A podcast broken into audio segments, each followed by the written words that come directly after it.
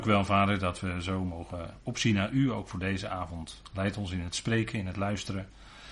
Dat het mag zijn tot opbouw van ons geloof. Dat het ons mag geven dat uitzicht wat U geeft op die nieuwe schepping.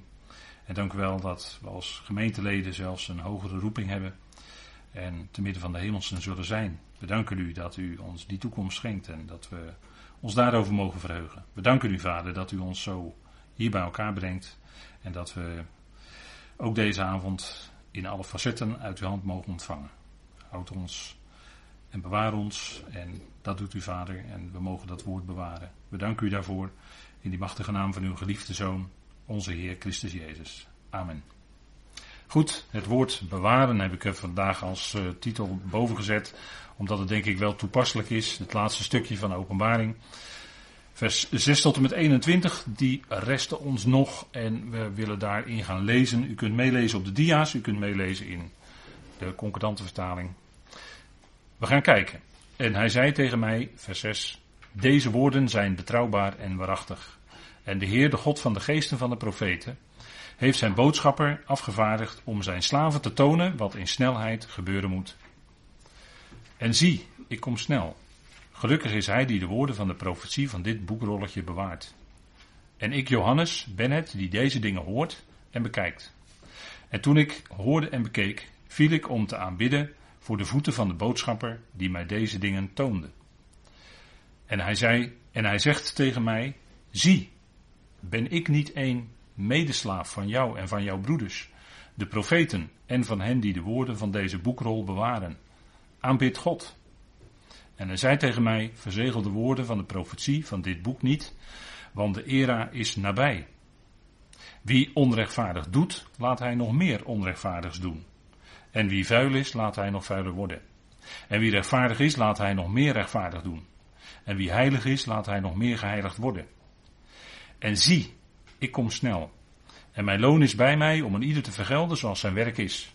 Ik ben de Alpha en de Omega, het begin en de voltooiing, de eerste en de laatste. Gelukkig zij die zijn geboden doen, opdat het hun recht zal zijn op het hout van het leven, en zij de poorten van de stad zouden binnenkomen. Maar buiten zijn de honden, de tovenaars, de hoereerders, de moordenaars, de afgodendienaars en alle die de valsheid doen en toegenegen zijn. Ik, Jezus, heb mijn boodschappen gezonden om bij jullie in de uitgeroepen gemeenten van deze dingen te getuigen. Ik ben de wortel en het geslacht van David, de stralende morgenster. En de geest en de bruid zeggen kom. En laat hij die het hoort zeggen kom. En laat hij die dorst heeft komen. En laat hij die wil het water van het leven nemen om niet. Want ik getuig aan ieder die de woorden van de profetie van dit boekrolletje hoort, als iemand aan hen toevoegt, zal God hem de plagen toevoegen die in dit boekrolletje beschreven zijn. En in geval iemand wegneemt van de woorden van het boekrolletje van dit profetenwoord, God zal zijn deel wegnemen van het hout van het leven en van de heilige stad die in dit boekrolletje beschreven is. Hij die van deze dingen getuigt, zegt, ja, ik kom snel. Amen. Ja, kom, Heer Jezus. De genade van onze Heer Jezus Christus zij met al de heiligen.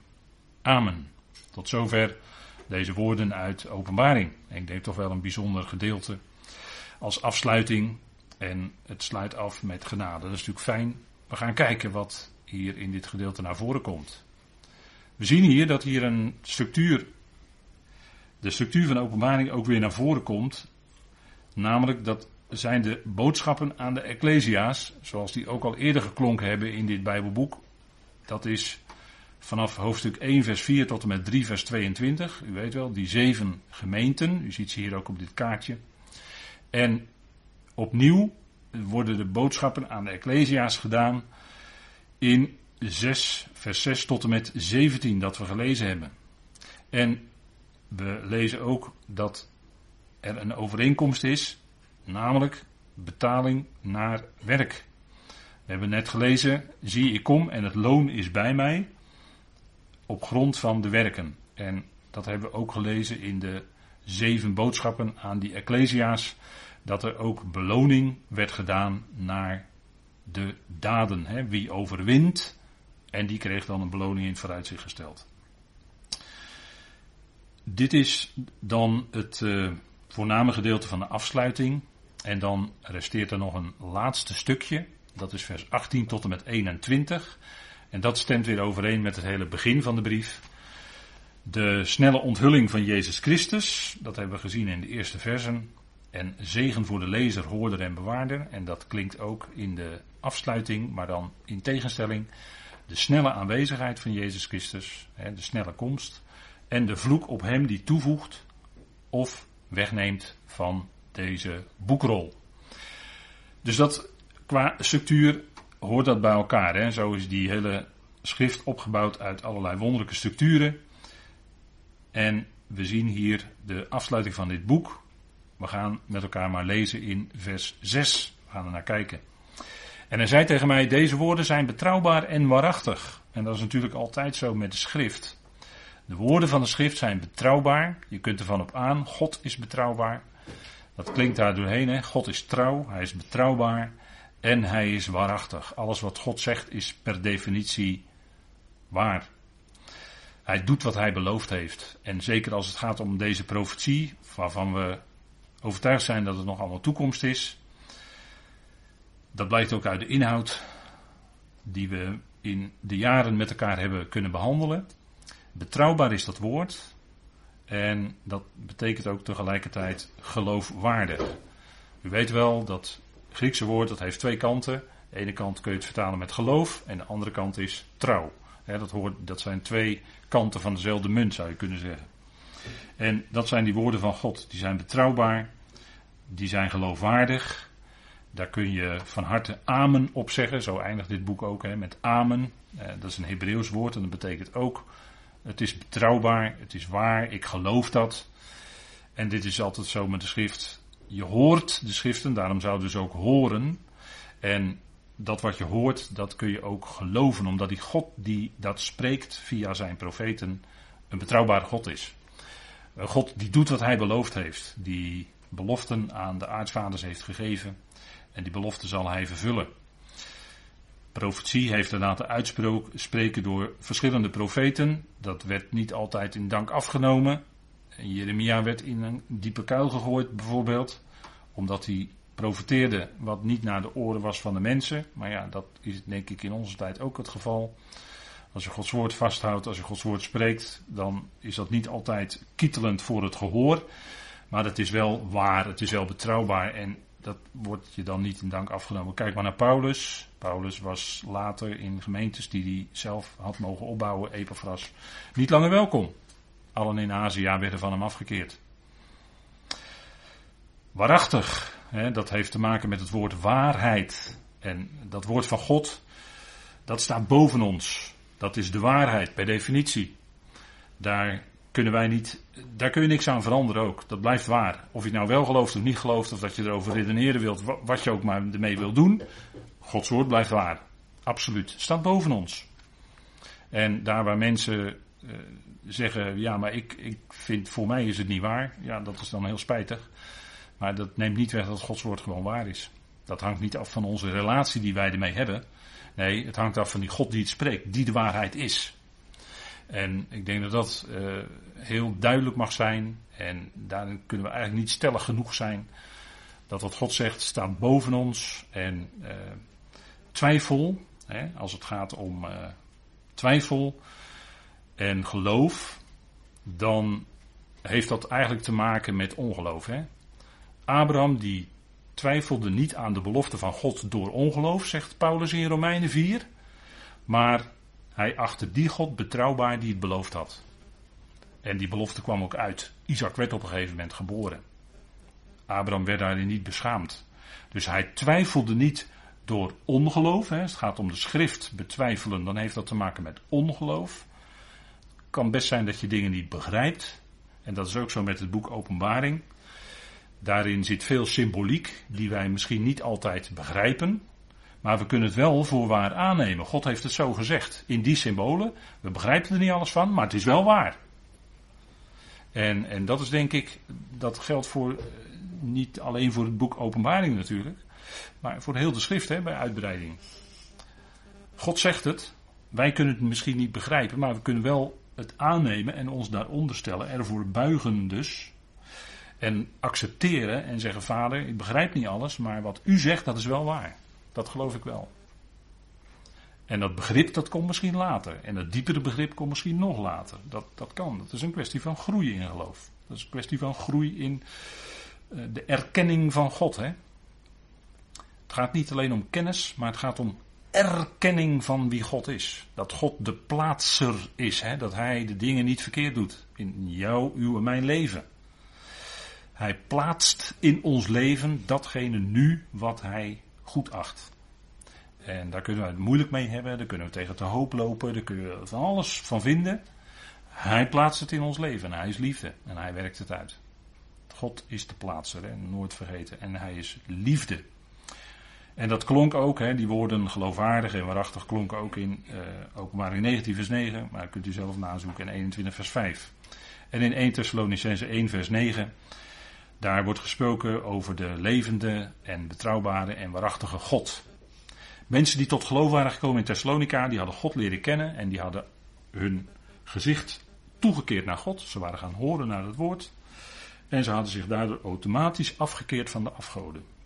Als je je gezicht naar God toekeert en je aanbidt God, dan laat je automatisch je rug aan die afgoden zien. Met andere woorden, jullie hebben mij niks te vertellen. Ik wil die ene levende God in mijn leven kennen en erkennen en liefhebben. En daar gaat het maar om. Want die woorden van hem die zijn betrouwbaar en waarachtig. Hè. God en zijn woord, dat is een twee-eenheid. Dat kun je niet losmaken van elkaar. Je kunt niet zeggen, ik geloof in God. En vervolgens alles van zijn woord ter discussie stellen of niet geloven. Wat, dat, dat, gaat, niet. Dat gaat niet. Is, dat is één. Dat is één. Dat kunnen wij niet scheiden van elkaar. Goed, we komen dan eigenlijk in dit gedeelte vier gedeeltes tegen. Waarin vier keer eigenlijk vier dezelfde punten naar voren komen. Dat is keurig uitgewerkt door Dr. Bullinger. Daar heb ik het van overgenomen. En u moet het maar kijken of laten, maar dus bekijken. Uh, dat zijn van die prachtige dingen die dan eruit te halen zijn. Wat opvallend is dat vier keer dezelfde cadans als het ware naar voren komt. Hè. Gods woord heeft ook een bepaald ritme. Dat is met name zo in het Hebreeuws heel sterk, in de, in de psalmen. En ook in andere boeken, daar heb je een bepaald ritme. Hè. Als, je, als je het leest, en daarom werd het ook, doen ze nog steeds, hè, de Joodse mensen, Joodse jongetjes enzovoort, die leren van jongs af aan die schriften en dan in een bepaalde cadans dat opzeggen. Ze zingen het ook. Hè. En dat zit ook in dat Hebreeuws in feite. Dat is uh, soms heel prachtig ook poëtisch. Goed, de boodschapper getuigt en dan het volgende punt is wat snel moet gebeuren. Dus het punt is, we hebben gezien dat als het gebeurt, gaat het snel. Het wil niet zeggen dat snel nadat Johannes het opschreef, dat het ook vervuld ging worden. Dat, dat betekent het woord ook niet. Het betekent dat als het gebeurt, zal het snel gaan.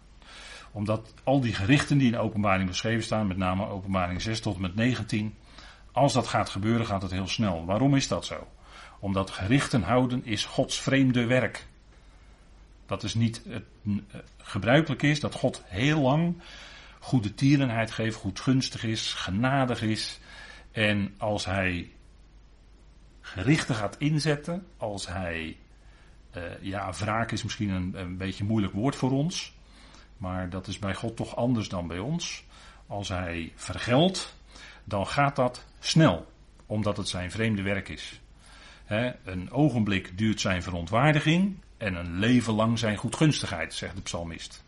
Nou, zet het maar tegenover elkaar. Een ogenblik en een leven lang. En zo is het ook met die gerichten. Als het gaat gebeuren, gaat het snel. En we leven ook in de tijd tegenwoordig. En openbaring gaat nu nog niet in vervulling. Dat kan pas als wij zijn weggerukt als lichaam van Christus. Gaat het pas komen. Maar als dat gaat gebeuren, en we zien in onze tijd dat de ontwikkelingen zich al heel snel opvolgen. Maar dat zal in de eindtijd nog meer versneld worden. Ik kom snel. Zegenbede, gezegend hij. Vers 6b. De Heer is de God van de geesten van de profeten. God gaf door zijn geest in die geest van de profeet woorden die hij uitsprak, die hij opschreef. En later was het ook zo dat de profeten zelf hun eigen profetieën nagingen wat op de Christus betrekking had, eventueel het lijden en de heerlijkheid daarna. Dus de profeten die pluisden naderhand hun eigen profetieën na, zegt Petrus. Om na te gaan wat daarin van de Messias, van de Christus werd geprofeteerd en wat, daar dan, wat dat dan te betekenen had. God gaf zijn geest bij gelegenheid in de profeten. Hè. Bij Ezekiel zie je dat heel sterk. Dat God met zijn geest dan in die profeet werkt en dan kan profeteren. En in Ezekiel is ook heel nadrukkelijk steeds komt die uitspraak van als er iets geprofeteerd is, dan komt steeds die uitspraak dat en zij zullen weten dat ik Yahweh ben. Dat is een zin die je steeds ziet terugkeren in Ezekiel. En dat is ook zo. Israël en de volkeren zullen weten dat de God van Israël Yahweh is. Dat Hij het is. En dat Hij zijn koninkrijk vestigt over de aarde. God die bepaalt wat door, hij door zijn geest in zijn profeten ingeeft. En dat, was, dat was een bijzondere gave. Dat waren de zieners. Die zagen dingen, soms in visioenen. En ze wisten niet over welke tijd dat, op welke tijd dat betrekking had. Maar soms lag het tussen het moment dat zij dat onthuld kregen in een visioen en de daadwerkelijke vervulling, lagen misschien wel duizenden jaren. Dat kon zomaar gebeuren. En dat is Hij, hè? de God van de geesten van de profeten. En Hij bepaalt wat die profeten hebben genoteerd. En het is heel wonderlijk hoe dat hele boek, de Bijbel, dat is eigenlijk een verzameling boeken, is samengesteld. En dat die profetieën van Tenach, dat, dat openbaring daar op een of andere manier steeds duidelijker ga je dat zien in de loop van de tijd, dat openbaring daar geweldig op aansluit. Hè. Het zijn allemaal uitlopers van profetieën en in openbaring wordt alles duidelijk. Dat wat verzegeld was, kun je door openbaring gaan zien wat het is. In, in, en dat wordt ook duidelijk als je bijvoorbeeld eh, Daniel en openbaring naast elkaar legt. God is de God van de geesten van de profeten. Dat is natuurlijk iets geweldigs, hè, dat je dat, dat wat God zegt, dat je dat gaat zien, dat je dat gaat ontdekken. Dat is geweldig. Zijn boodschapper, die deelde dingen aan Johannes mee. En dat is de boodschapper die door de Heer Jezus zelf gestuurd werd naar Johannes. En dat ging natuurlijk uiteindelijk in de diepste zin, in openbaring, gaat het om de onthulling van Jezus Christus. Hij wordt in dit Bijbelboek onthuld als de ware profeet, priester en koning. Daar gaat dit boek over in feite. Hè? Openbaring is niet helemaal correcte woord. Het is eigenlijk onthulling, hè? apocalyp. Hè, dat woord wordt ook wel eens gebruikt in het tegenwoordige spraakgebruik. Dat mensen het hebben over apocalyptische beelden. Hè? Dat is eigenlijk het Griekse woord. Dat betekent eigenlijk dat de bedekking ervan afgenomen wordt. Hè? Apo is vanaf. En calypsis is dat wat verbergt, hè? Dat, wat, uh, dat wat het bedekt. En dat wordt er dan van afgenomen. En dan zie je wat het is. En dan zie je de Heer Jezus Christus in zijn volheid als de ware profeet, als de ware priester, als de ware koning. En hij gaat komen. De boodschapper, hij wordt aangekondigd door de boodschapper, een engel. En het gaat hier om een hemelse boodschapper. Afgevaardigd om zijn slaven te tonen wat in snelheid gebeuren moet. Dus opnieuw dat woord snelheid, dat zullen we nog wel meerdere keren tegenkomen in dit stukje. Dat is je misschien wel opgevallen toen we het gelezen hebben. Snel, het gaat snel. En het is ook dat moeten, hè, daar staat dat woord deo. Dat betekent dat het, hè, letterlijk betekent dat binden, dat wil zeggen dat het moet gebeuren. Het, gaat, het gaat komen. Het is onontkoombaar. Dit, dit wat de openbaring aangeeft, dat gaat gebeuren. Het is alleen een kwestie van tijd. En op het moment dat het gebeurt, zullen de gelovigen van Israël ook kunnen zien aan de hand van de openbaring wat het is en hoe lang het nog duurt en wat precies het vervolg daarop is zijn slaven. Hè? Dus die boodschapper was in feite ook een slaaf, een, een lijfeigene van God, die dat moest doen, die dat moest meedelen. Werd erop uitgestuurd door de Heer en hij ging. Zo ging de apostelen ook, zo ging Paulus ook. Als slaaf van zijn Heer. De Heer bepaalde en Paulus ging. En dat was niet altijd makkelijk, want het spreken van Gods woord is niet altijd makkelijk. Daar is altijd strijd over. En altijd tegenwerking, tegenstand, want men wil die woorden van God niet. En daar zitten natuurlijk geestelijke machten achter die dat willen dwarsbomen. Hè? Dat, uh, dat is denk ik maar al te duidelijk. En dat is in deze tijd natuurlijk ook zo. Dat, dat verandert nooit die dingen. Dat zijn altijd de vaste principes. Daar waar Gods woord echt gesproken wordt, daar is onherroepelijk tegenstand op een of andere manier. Is het niet van links, dan is het wel van rechts. En ik denk dat u wel weet wat ik nu bedoel. En eh, van rechts, daar moet je het meest op bedacht zijn, hè, op die tegenstand die van rechts komt. En uh, dat, dat maakt je alert. En uh, kijk, het gaat om Gods woord. En dat is, dat is het hoogste wat er is. Dat is het kostbaarste bezit van de mensheid. Maar dat zou je ook dan heel precies moeten, moeten uitduiden wat er precies exact staat. Daar kan je niet van afwijken. Als je een klein beetje afwijkt, dan ben je jaren later ben je heel ver uit de koers geraakt. En dat kan niet. En je moet Gods woord zo, zo dicht mogelijk moet je daarbij blijven. En dat is, vind ik ook de geweldige waarde van de concordante methode van vertalen. Daar kun je geen kant op, want je moet terug naar de grondtekst. Wat staat er? Dan ben je gehouden dat ook te vertalen. En natuurlijk, al naar gelang de context enzovoort, kan het variëren. Maar je gaat altijd terug naar het grondbegrip. En je gaat altijd kijken, wat is de context? Die is bepalend. Jouw mening als vertaler is niet belangrijk daarin. De concordante methode sluit dat menselijke zoveel mogelijk uit. En dat, dat vind ik de geweldige waarde van de concordante methode van vertalen. Je blijft er zo dichtbij. En het voert je altijd terug naar wat er echt staat geschreven. En daar gaat het om. En uh, dat is wat zijn slaven zouden doen. Hè. Die zouden daarbij blijven, bij dat gesproken woord. Gelukkig is hij, en dat is prachtig, hè, dat is een mooi woord. Dat komt in openbaring maar liefst zeven keer voor. Dus openbaring als je openbaring leest, zou je bijna zeggen, dan mag je van geluk spreken, want je bent een gelukkig mens. Over de dingen die daar staan, die je onthuld krijgt. Je bent een gelukkig mens, want je leest die dingen van een geweldige Heer. Van een geweldige Heer die gaat komen. Die al dat wat nu zich aandient aan, ja, daar komen we ook nog op, maar al wat zich aandient, dat gaat de Heer allemaal rechtzetten. En hij zegt hier, zie ik kom snel. Hebben we weer dat woord snel. Hè? Gelukkig is hij die de woorden van de profetie van dit, dit boekrolletje bewaart. merkwaardig genoeg staat er weer die verkleinvorm, die we ook bij Lammetje tegenkomen in dit boek. Maar er staat boekrolletje, biblion. Dat wil zeggen dat het een verkleiningsvorm is. Maar eh, het is misschien, wordt het wel een boekrolletje genoemd. Maar de inhoud is natuurlijk groot. De inhoud is geweldig. Hè? De inhoud spreekt van hem die gaat komen. En die al zo lang is aangekondigd door de profeten. Gelukkig is hij die de woorden van de profetie van dit boekrolletje bewaart. En, en kijk, het kan best zijn, kijk, je, je bent er jaren mee bezig. En het kan best zijn eh, dat mensen dan wel eens opmerken van, joh, zijn jullie nou nog steeds met die Bijbel bezig? Ja, daar zijn we nog steeds mee bezig, ja.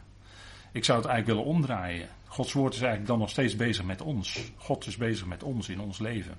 En hij plaatst steeds opnieuw dat woord van God in ons leven.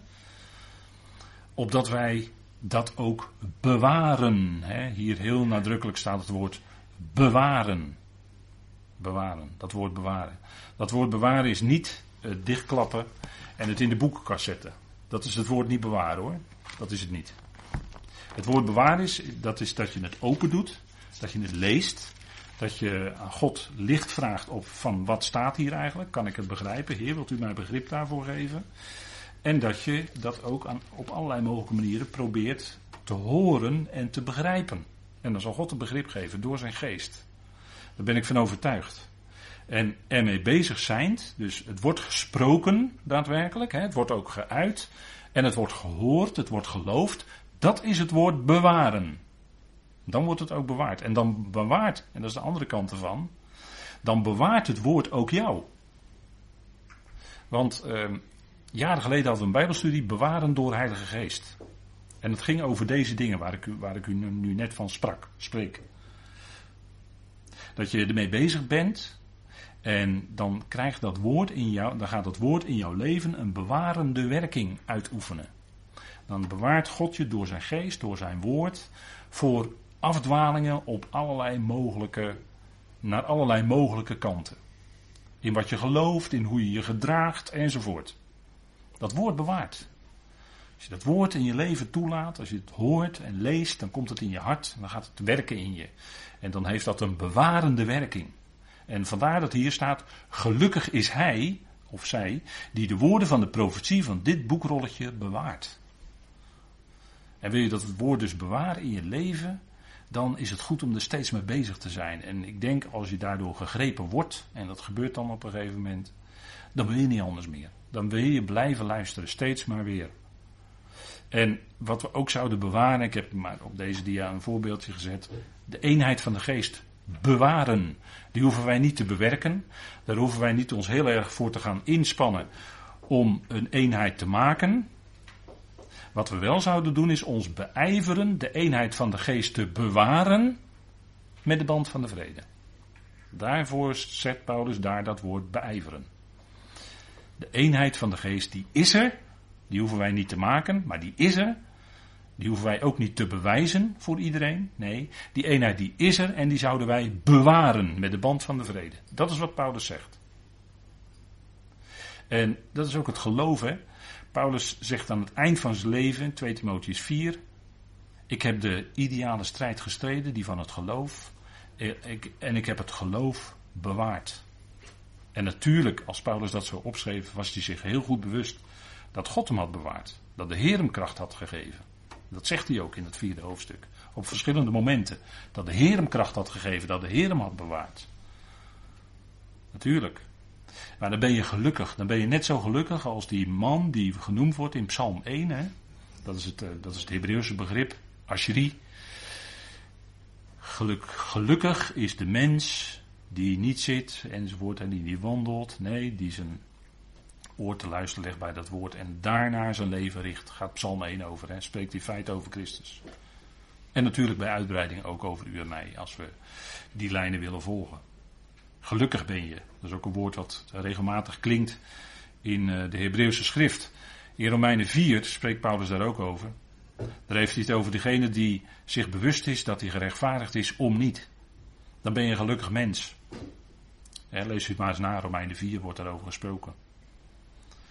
En ik denk dat dat dingen zijn die u in, eh, in, in uw leven best wel ervaren heeft. Van eh, dat woord, wat voor een geweldige uitwerking dat woord van God, die geest van God in je leven heeft. Daar word je een gelukkig mens van. En een gelukkig mens betekent niet dat alles van een lijn dakje gaat. Dat je gelukkig mens bent in de zin van deze tekst betekent niet dat je geen lijden in je leven meemaakt. Het kan best zijn dat je heel veel moet lijden in je leven. Maar in dat lijden kun je toch een gelukkig mens zijn omdat dit, hier staat het geheim. Hier staat het geheim, hè. En ik denk dat dat uh, het punt is. Punt is. Ja, gelukkig. Vers 8. Ik, Johannes, ben er die deze dingen bekeken en gehoord heeft. Hij zag ze. Hij hoorde dingen. En dat was zo groot, die profetieën, die visioenen, die... Hij werd in de geest overgezet in de dag des Heren. En hij kreeg zelfs nog zicht in de dag van God op die nieuwe hemel, nieuwe aarde, nieuw Jeruzalem. En hij had die dingen bekeken, hij had ze gehoord en dat was zo groots. Dan zegt hij, toen ik ze gehoord en bekeken had, viel ik om te aanbidden voor de voeten van de boodschapper die mij deze dingen toonde. En dat is een, dat een begrijpelijke reactie van Johannes. dat was zoiets groots wat die boodschapper hem had laten zien over de dingen die in de eindtijd gebeuren gingen. Dat, dat zijn zulke grote dingen waar, waar een Daniel viel neer die, bijna krachteloos als die zag wat daar gebeurde. Uh, gebeurde dus bij deze Johannes en het gebeurde bij meer profeten. Dat, dat, de, dat de kracht als het ware uit hun omdat het zo groots was voor hun geest, voor hun innerlijk, wat ze zagen, wat ze, wat ze meemaakten. En hij, hij viel om te aanbidden voor die voeten van de boodschapper. En ja, natuurlijk een logische reactie, maar we gaan ook kijken wat die boodschapper daarvan zegt. Johannes had veel mogen zien en hij had natuurlijk niet begrepen wat hij allemaal zag. En hij tekende dat ook op onder bepaalde bewoordingen. Hebben we allemaal gezien, hè? Hij begreep niet alles wat hij zag, maar hij noteerde wel nauwkeurig wat hij gezien had. Zoals God hem dat had opgedragen. En dat zou later pas kunnen worden verstaan. En hoeveel tijd daar nog tussen zou zitten, dat wist Johannes ook niet. Maar het is wel een bijzonder moment dat Johannes geroepen werd om dit te zien en op te tekenen. Want waarschijnlijk heeft die openbaring vrij laat geschreven. Wanneer weten. Datering is altijd heel moeilijk. We weten niet precies wanneer, maar waarschijnlijk wel is een van de laatste geweest die dingen genoteerd heeft. En toen was in feite de verwachting van Israël van het koninkrijk was in feite al weggevloeid, zeg maar. Er was een geweldige beweging ontstaan. Zelfs op een gegeven moment tienduizenden mensen die uh, door het evangelie van het koninkrijk tot ommekeer waren gekomen, tot bekering, gedoopt waren enzovoort. Heilige Geest was op hen gekomen. En toch ebde dat na verloop van tijd weer weg. die nieuwe beweging, of je zou kunnen zeggen, die aanzetten tot het nieuwe verbond, dat, dat ging toen toch niet in vervulling. op een of andere manier brak het toch af. En, en Paulus die beschrijft dat ook in, in de Romeinenbrief. En daarna pas, toen, toen dat helemaal, toen, toen, toen, eigenlijk er nauwelijks nog verwachting was voor Israël, toen kreeg Johannes dit te zien en kon hij dit opschrijven. En hij had geen idee dat het geheime beheer nog moest, uh, zou komen en dat het dan zo lang zou duren, 2000 jaar. En achteraf kun je misschien dan vaststellen dat het toch in profeten en profetieën aangekondigd is geweest. Maar dat zie je pas achteraf. En op dat moment had Johannes daar geen idee van. En toch eindigt hij, ja, eindigt hij deze boekrol met genade. En dat zit natuurlijk ook in zijn naam, hè. Maar specifiek, hè, specifiek moment schreef hij dat op. En de boekrol, daarvan zegt die boodschapper, die werd niet verzegeld. En we gaan zien waarvoor dat, waarvoor dat was. En hij zegt tegen mij, dat was de reactie van die boodschapper, want Johannes die werpt zich neer voor die boodschapper in aanbidding. En hij zegt tegen mij, zie, ben ik niet een medeslaaf van jou en van jouw broeders, de profeten, en van hen die de woorden van dit boekrolletje bewaren. Aanbid God. En dat is eigenlijk de enige juiste wat, eh, wat Gods plan zal, zal opleveren, wat, wat God zal uitwerken door, door zijn plan heen, door, door het werk van zijn zoon heen, dat, dat ieder mens uiteindelijk God gaat aanbidden. En daar gaat het maar om. er is, uh, dat is de enige, de enige ware God, is de God die wij aanbidden. En, en ja, dat, dat heeft te maken met dat je je naar God toewendt, naar die levende God, die liefde is, en dat je die aanbidt. Want dat is de enige die onze aanbidding uh, kan krijgen. En als het anders is, dan is het afgoderij. En hier stelt die boodschapper zich eigenlijk naast Johannes en de anderen op. Hij zegt: Ben ik niet jouw medeslaaf? Van jou en jouw broeders, de profeten. En van die de woorden van dit boekrolletje bewaren. Aanbid God. Dus die hemelse boodschapper, die achter zich medeslaaf van menselijke boodschappers. In die zin staat het gewoon naast elkaar. En een hemelse boodschapper is misschien in zekere zin van een hogere orde, maar toch een medeslaaf. En zo zijn wij ook, hè, als we dat woord doorgeven, dan bevinden we ons ook in die positie. Jou en jouw broeders, de profeten, die nou niet altijd zo gezellig waren behandeld door het volk Israël. De heer Jezus spreekt daar ernstig over tegen de schriftgeleerde fariseeën. Het bloed van de profeten heeft gevloeid omdat ze dat woord van God spraken. Dat is geen makkelijke opgave. Maar het gaat om de aanbidding van die ene ware God. En het zal ook leiden tot, in, in het komende koninkrijk zal het ook wel leiden tot eenheid. Hè? Onder het nieuwe verbond, dan zal God die twee en die tien stammen zal hij bij elkaar voegen, zal dat één worden. Waarom? Omdat die naam van God ook één is. En, en van, vanuit dat één zijn zal dat volk ook één worden onder het nieuwe verbond. En, en dat is nog toekomst. dat, dat de vervulling van Jeremia 31 uh, eh, gaat plaatsvinden.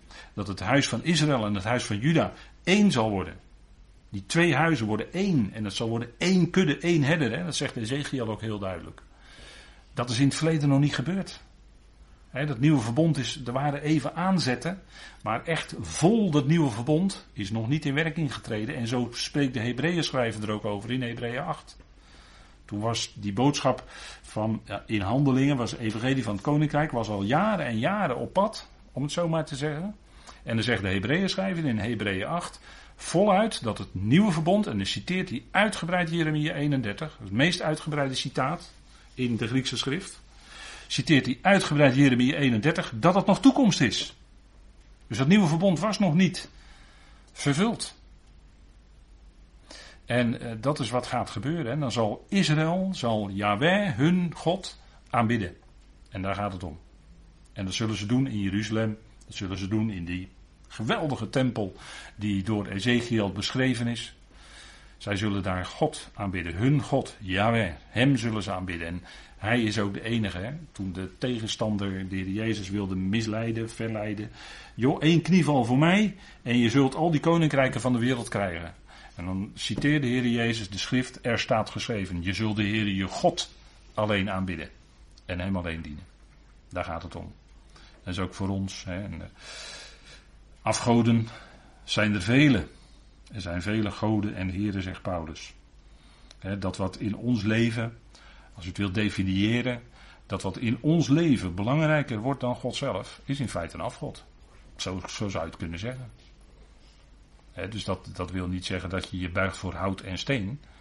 Maar het kan wel zijn dat je, dat je buigt voor bezit. Bijvoorbeeld bezit, materieel bezit, kan voor mensen, ook voor gelovigen hoor, kan een afgod worden in je leven. Als het al jouw tijd gaat opslokken, en veel meer tijd je daaraan besteedt dan aan God, dan moet je toch wat gaan afvragen, denk ik, als gelovige zijnde. En dan ben je wel een gelovige, daar gaat het helemaal niet om, maar het kan zijn dat iets anders in jouw leven belangrijker is geworden. Ja, dat is dan een afgod. En het punt is dat we alleen God zouden aanbidden. Dus dat we zeggen, Hij zou onze aandacht en tijd beslaan. En, hoe, en dan, dan gaat je agenda ook veranderen. En dan gaat Hij gaat die agenda bepalen en niet. Enzovoort, enzovoort. Kunnen misschien zelf wel invullen, hè, die dingen. En hij zei tegen mij: Verzegel de woorden van de profetie van dit boekrolletje niet, want de era is nabij. En dat is wat, eh, wat in de dagen van Johannes dat hij dit schreef, was dat het geval. Theoretisch gesproken zeggen we dan tegen elkaar, zou Israël zich omgekeerd hebben naar Yahweh, naar hun God alsnog op grond van evangelie van het koninkrijk prediking dan zou alsnog dat nieuwe verbond zijn aangebroken, zou de Heer teruggekomen zijn enzovoort. Maar dat is niet gebeurd. Maar op dat moment was de era wel nabij. Toen de Heer Jezus en Johannes rondwandelden in Israël, toen zeiden ze ook allebei: bekeer je, want het koninkrijk der hemelen of het koninkrijk van God is nabij. En dat was ook zo. Maar het werd uitgesteld. Verzegel de woorden van de profetie van dit boekrolletje niet, want de era is nabij. En dat is eigenlijk een hint van als dat moment gaat komen, als die era, dat, is, dat is in het Grieks, dat kan een heel kort moment zijn, maar dat kan ook een wat langere tijdperiode zijn. Uh, als die era komt, dan, zul je het, dan zal men het kunnen zien. Dan wordt het steeds duidelijker hoe het zit. En dat is wat, wat in Daniel uh, staat. Daar wordt ook gesproken over verzegeling. Uh, bijvoorbeeld in, dat is een tekst die ik hier dan even voor u heb uitgeschreven, Daniel 12, vers 4. Uh, en er staat: En jij, Daniel, stop de woorden dicht en verzegel de boekrol tot de era van het einde. Velen zullen zwenken, of misschien mag ik nog zeggen afzwenken, zwenken. En kwaad zal toenemen. En als u vertaling leest, dan weet u, dan leest u daar kennis. Kennis zal toenemen. Maar dit is dus een invoering. De concordante tekst geeft dat ook aan met een zeventje en een kringeltje. Dat wil zeggen dat het een invoering is op grond van de Septuagint. En dat is in het Hebreeuws is dat één, één hoekje. En als u het een rondje maakt, is het een letter resh. En als het een rechthoekje is, is de letter dalet. En dat maakt het verschil uit tussen of er nu kwaad staat of dat er kennis staat. En eh, waarschijnlijk is het zo dat daar oorspronkelijk toch kwaad heeft gestaan. Het kwaad zal toenemen. Velen zullen zwenken in die tijd, hè, de era van het einde. En het kwaad zal toenemen. En ik denk dat dat in onze dagen al heel erg natuurlijk aan de orde is. Dat het kwaad toeneemt. En dat het duidelijker wordt hoe dat boek Daniel eigenlijk, uh, wat die profetieën te betekenen hebben. Dat hebben we in het verleden besproken met elkaar. Met name Daniel 7, met die enge beesten, zeg maar, hè, die dieren. Dat is toch heel bijzonder, denk ik. Broeder Nog geeft in zijn uitleg aan dat het gaat om uh, religies, verschillende religies. En in de tijd van Daniel kon dat niet bevroed worden, want bijvoorbeeld een grote wereldreligie als het, uh, laten we maar zeggen, het Mohammedanisme bestond nog niet. Dat ontstond pas in de 6e eeuw AD. Maar dat is waarschijnlijk wel uh, zichtbaar in die profetie van Daniel 7, dat het gaat om grote wereldreligies. En vandaar dat ook staat, het boek is verzegeld tot de era van het einde. En in de era van het einde zullen ze het echt helemaal kunnen verstaan. En is het niet zo dat in onze dagen wij zien dat de staat Israël daar is, dat daar omheen allerlei bijbelse landen zijn, Jordanië, Syrië, Egypte, Libanon, uh, Saoedi-Arabië enzovoort, noem het allemaal maar op. Zodat profetieën die nog niet vervuld zijn geworden, die kunnen nu in vervulling gaan. Omdat al die landen die zijn daar, die zijn daar geplaatst, die zijn weer daar gekomen op een of andere manier. En nu kan het vervuld worden. Dus nu is de tijd dat er een beter begrip zou kunnen zijn voor de vervulling van de, de boekrollen Daniel en Openbaring. Zullen, eh, de gelovigen van Israël zullen pas echt kunnen zien als het echt in vervulling gaat. Want dat kunnen wij niet zien, dan zijn wij weg. Maar de gelovigen van Israël zullen dat kunnen zien.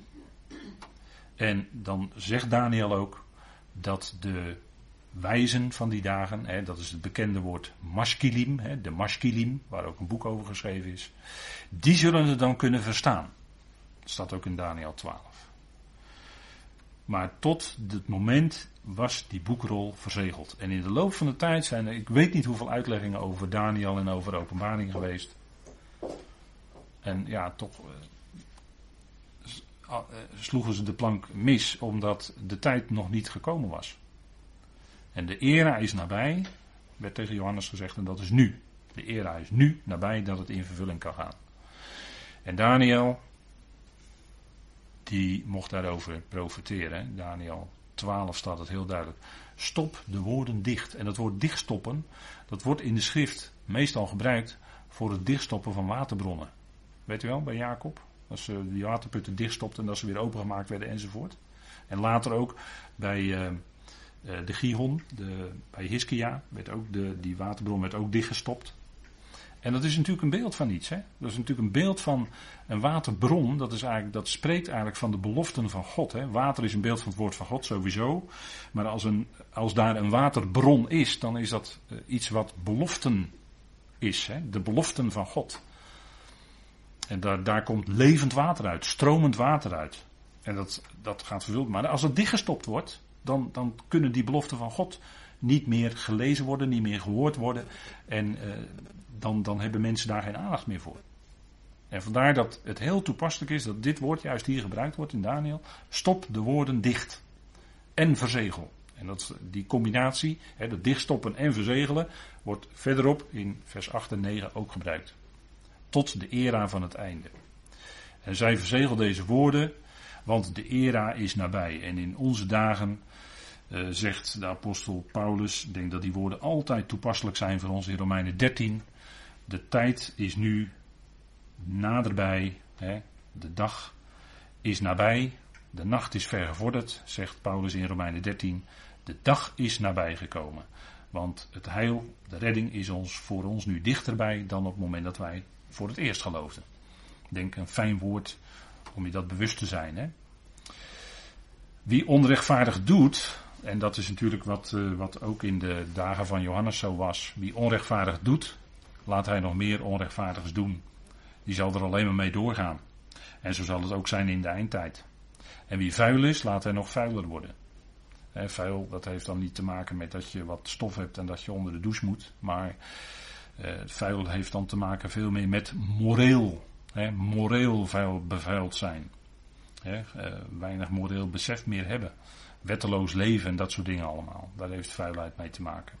Wie vuil is, laat er nog vuiler worden. En als we om ons heen kijken in deze wereld, dan zien we dat gebeuren. Wie rechtvaardig is, laat hij nog meer rechtvaardigheid doen. En dat spreekt vooral natuurlijk uh, heel erg tot die gelovige Israëliet. Bij wie het vooral gaat om het rechtvaardigheid doen hè, in de praktijk. En natuurlijk, in zekere zin geldt dat voor ons ook, alleen dan op een andere manier. Dat is vanuit de genade. En wie heilig is, laat er nog meer geheiligd worden.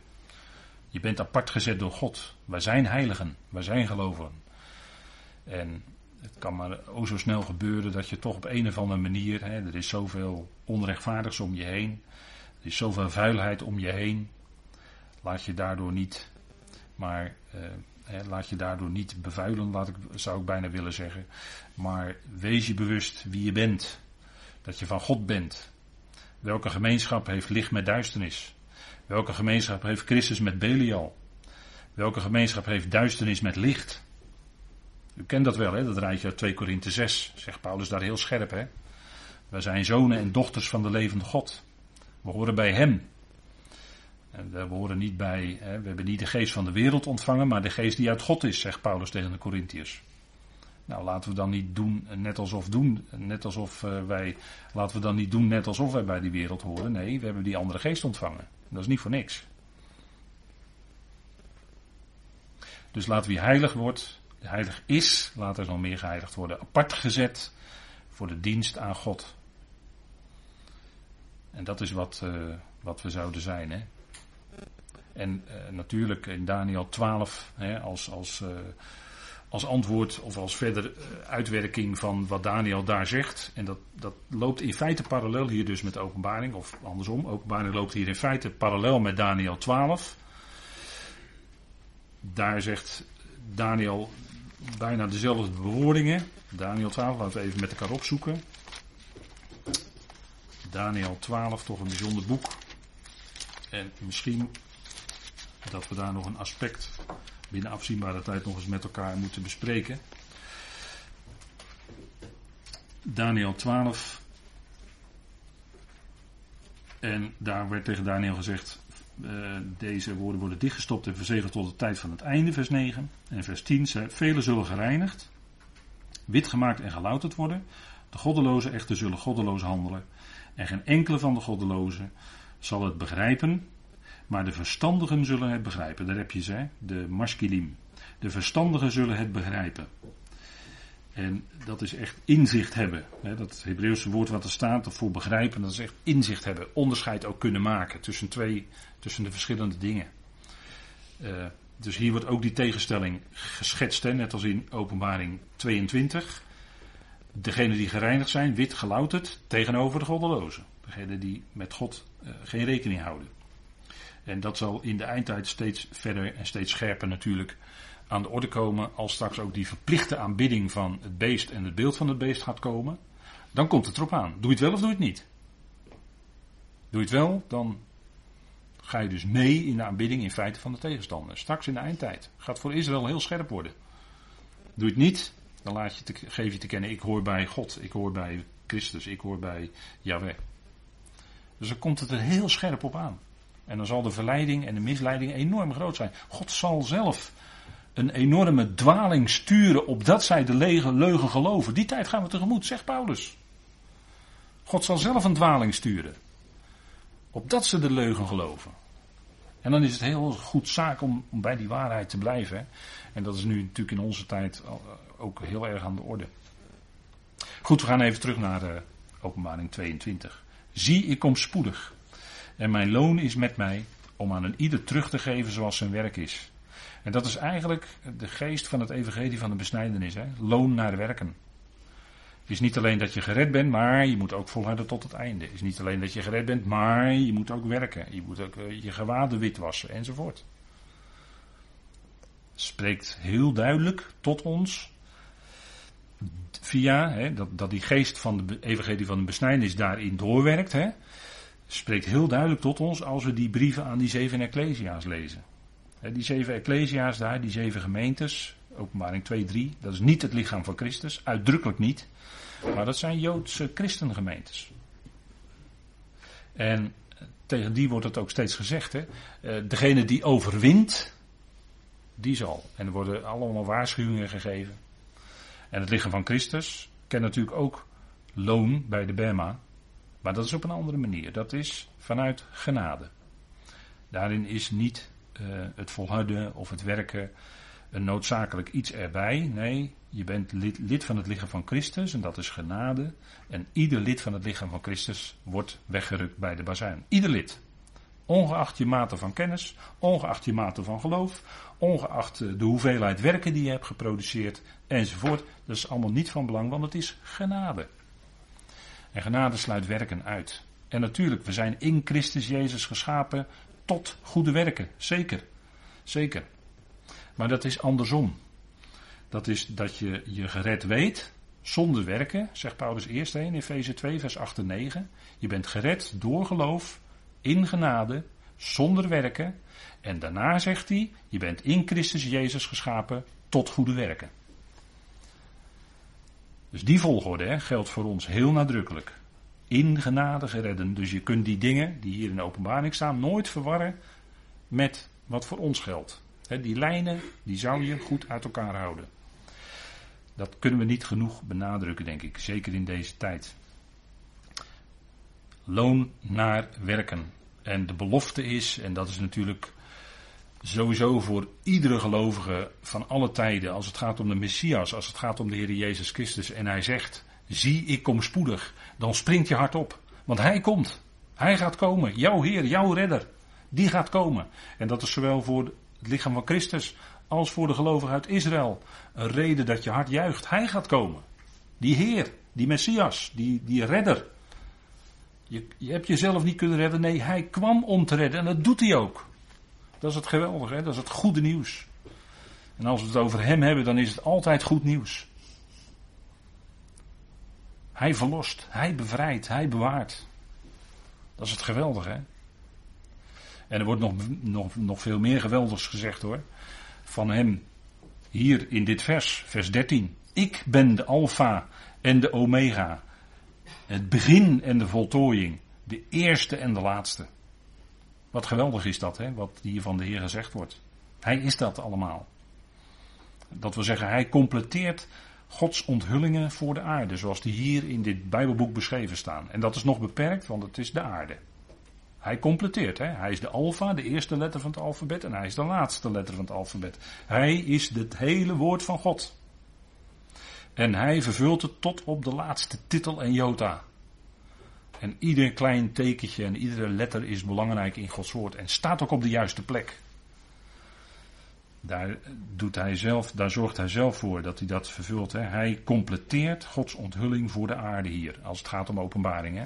En natuurlijk, de onthullingen gaan verder bij Paulus. Dat is wat anders, maar hij, hij completeert. Hij sluit ook de, de Ionische tijden af. Hij stond aan het begin als de Alpha, of als de Hebreeuwse letter de Alef. En hij staat aan het eind als de Omega of als de Taf.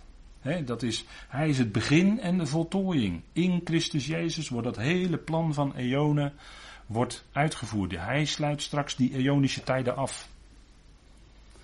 Het is geweldig dat hij aan het begin stond. Maar het is ook heel geweldig dat hij aan het eind staat. Gelukkig wel zeg. Dat hij daar is aan het eind van de tijden. Dat betekent redding voor iedereen. En, en dat, is, dat is het geweldige van het goede nieuws. En dat is door de tegenstander zo verduisterd geworden in de loop van de, van afgelopen eeuwen. Twintig eeuwen. Die heeft dat zo willen verduisteren. Dat zicht op God, dat zicht op wie Christus werkelijk is. Hij is de eerste en de laatste. Hij maakt het voornemen van God af. Hij, hij begon er niet alleen aan in opdracht van vader, maar hij voltooit het ook. Hij maakt het ook af. Dat is geweldig, hè? De, de eerste hij is, hij is de allereerste en hij is ook de laatste.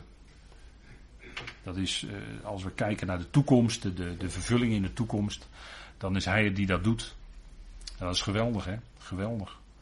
Ik denk dat dat eh, geweldige woorden zijn, hoor, die we met elkaar zo kunnen bespreken. Hoe geweldig is die Heer van ons, hè? Hoe geweldig is hij?